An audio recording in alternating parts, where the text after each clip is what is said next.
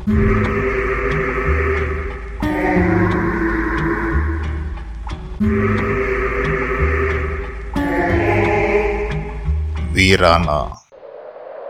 यूँ तो आज के समय में ऐसी बातों पर कोई भी विश्वास नहीं करेगा, लेकिन दुनिया में कुछ ऐसी जगह भी हैं, जहाँ इंसान इन्हें स्वीकारने भी लगता है।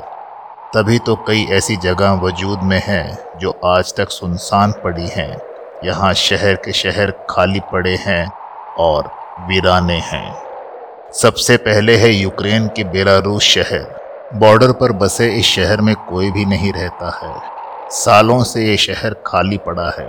न्यूक्लियर हादसे के बाद इस शहर को खाली करवा दिया गया था। तब से आज तक यहाँ कोई नहीं रहता है।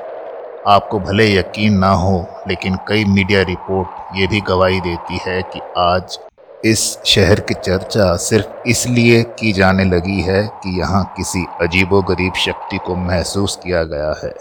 नॉर्थ कोरिया के शहर कीजोंग डोंग यहाँ की अजीबोगरीब कहानी है। एक मीडिया रिपोर्ट के मुताबिक यहाँ 200 परिवार रहते थे, लेकिन साल 1956 के बाद सभी लोग यहाँ से डरकर भाग गए। आज ये शहर ऐसा हो चुका है, मानो जैसे मृत पड़ा हो। अब यहाँ केवल एक समय लाइट जलाई जाती है ताकि लोगों को ये लगे कि यहाँ कोई रहता है।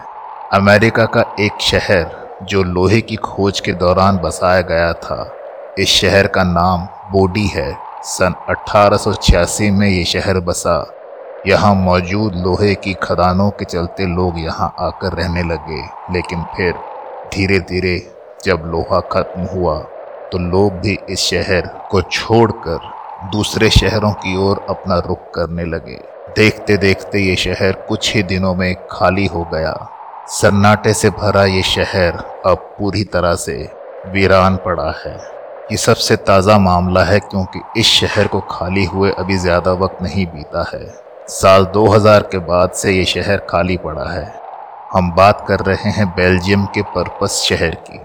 आपको जानकर ताज्जुब होगा कि इस शहर में सारी सुविधाएँ हैं। बावजूद इसके यहाँ कोई नहीं रहता। ओरडोर सूर ग्लेन नामक ये शहर 10 जून 1944 को सबसे पहले चर्चा में आया था। दरअसल यहाँ एक ऑफिसर को सूचना मिली थी कि उनके किसी साथी को यहाँ बंधक बना लिया गया है। सिर्फ़ इस घटना के कारण ही इस शहर को वीरान बना दिया गया था।